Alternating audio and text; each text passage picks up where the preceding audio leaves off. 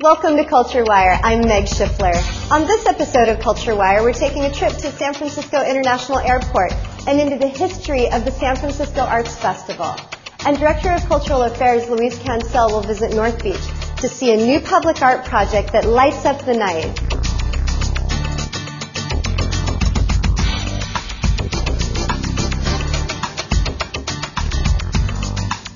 by creating a work that is very different from many angles.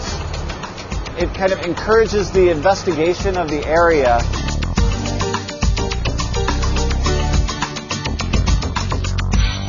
The San Francisco Arts Commission manages over 3,000 works of art in the city's civic art collection.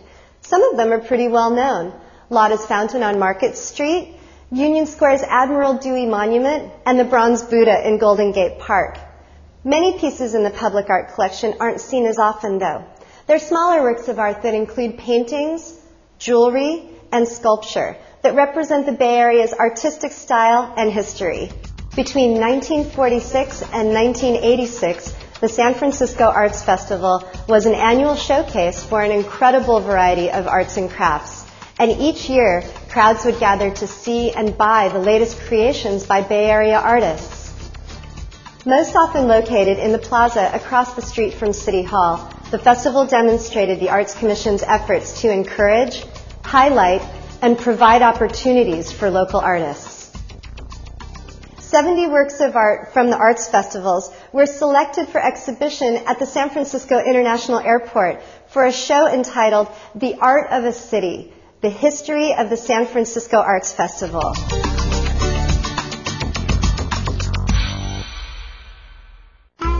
Well, the Arts Festival, they were held in San Francisco between 1946 and 1986. Originally conceived as a collaboration between Bay Area artists and the Arts Commission in response to the limited amount of local museums and galleries that were available to artists at the time over the years of the, the Arts Festival, the city used budgeted monies from the general fund to purchase jury selected artwork by participating artists. We had a number of uh, what was determined to be very significant um, pieces by mid century um, Bay Area jewelers, um, and we were looking for an exhibition venue for those. Um, and we realized that they were part of a larger picture of the, the, the Arts Festival traditions. The Art of the City, the history of the San Francisco Arts Festivals began as a collaboration with the San Francisco Airport Museums and the Arts Commission staff.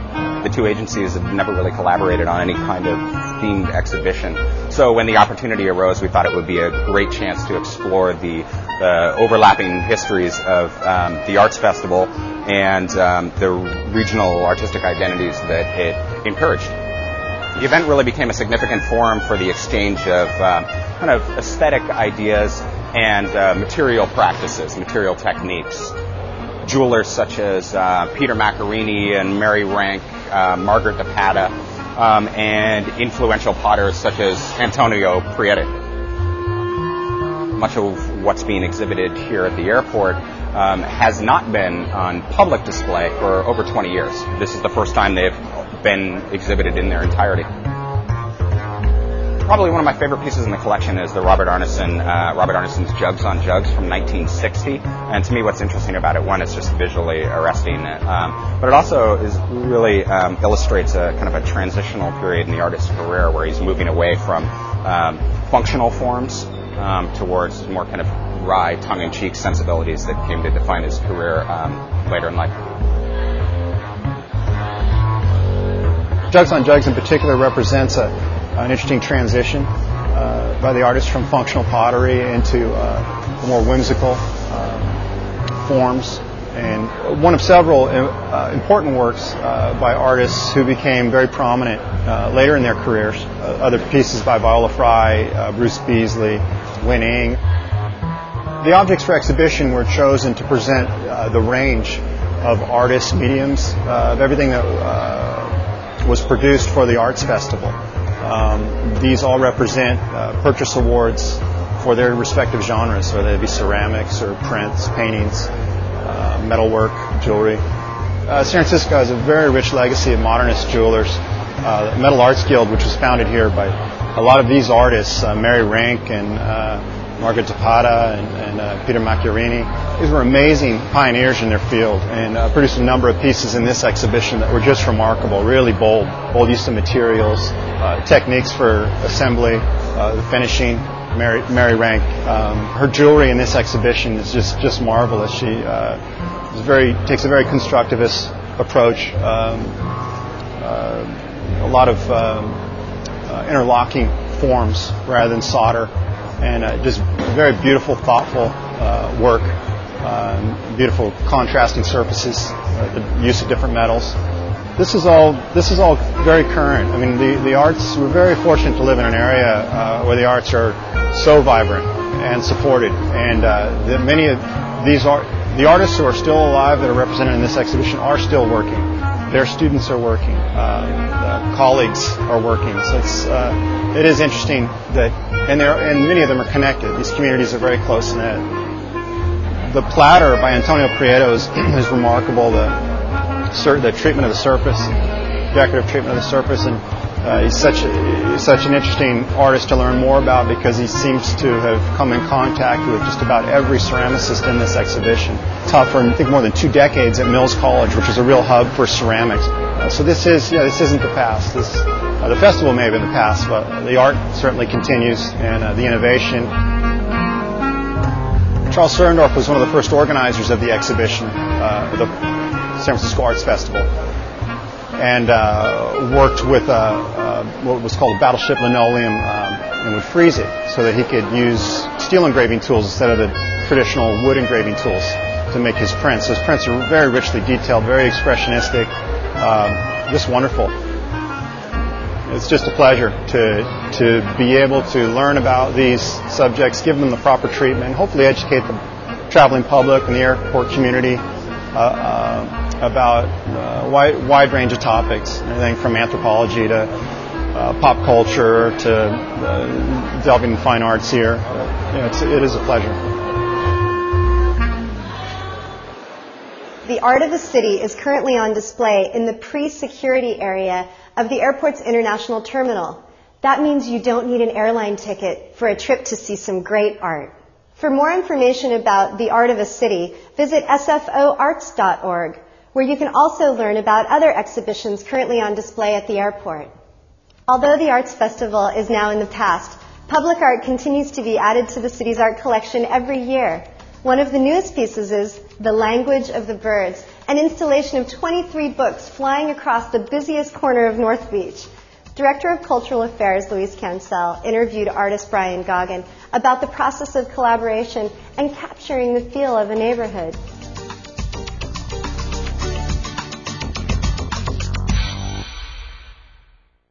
This work, which is sitting on the intersection of two major neighborhoods, uh, meaning Chinatown and North Beach, really was a, an interesting inspirational source for you, wasn't it? Well, um, when I work uh, and when I worked with Dorka Keehn to come up with uh, an idea, I looked to the site as um, inspired by a tradition known as land art, where we look to uh, the environment where we're going to create a piece and find elements in that environment to create something that grows from that. So it feels rooted to the site and yet may bring out new, uh, beautiful flourishes. Now, the language of the birds is, in essence, 22 books that are suspended in the air in the middle of this intersection. You actually drew upon uh, about 90 different authors, right? We looked to the, the history of literature in this area, which is a, a, a primary cultural kind of icon, as I see it in San Francisco. And after we had a chance to meet with a lot of the people in the neighborhood, we were able to get suggestions. And we came up with 90, and we took scans from all of these books. We'll see the words embedded on the, in, the, uh, in the concrete. Yeah, in addition to uh, some recent additions by, by some local poets. exactly. now, one of the uh, also interesting and unique things about the language of the birds is the fact that it's uh, sort of carbon neutral, right? I mean, it was designed uh, with uh, some engineers that allow for solar energy to be generated uh, during the day and then at night that same equivalent of energy is used by the piece. Is that correct? Yeah, we have uh, a solar array on City Lights Bookstore which collects more energy than we actually use for the piece. Why don't we uh, walk across the street and take a closer look at this work? Sure. The inspiration for getting the books so to be suspended and lit at night how did that come about? After about two weeks of trying to put together a lot of the, the ideas of, of the signs, of the poetry, of the music, of the history, of the art, of the movement, and of the architecture and the materials of the signs that already were around here, it, they all kind of came together in these this vision of a form of books illuminated. So taking on the role of of the flickering lights, and then also of the pigeons and the parrots that are flying in the air, but then also the, the metaphor of, of ideas taking, taking flight, flight, and, yeah. and, and flying uh, through the air and like ideas of consciousness drifting from one person to another through language. Now, the origins of this work really are quite pedestrian and no pun intended.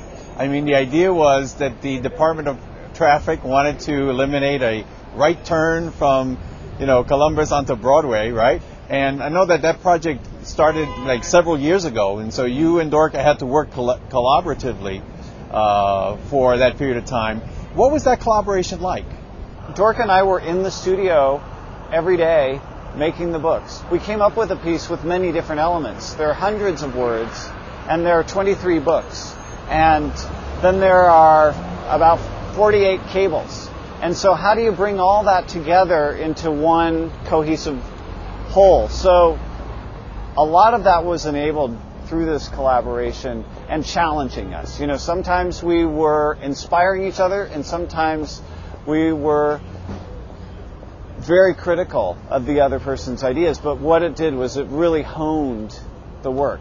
You know, one of the interesting things about the language of the birds that makes it unique, I think, in the collection of San Francisco public art, is that this is the one work, public art work, that is the most closely related to performance art. I'll never forget the dedication uh, performance. Well, we wanted to have a surprise not only for you guys but also for ourselves.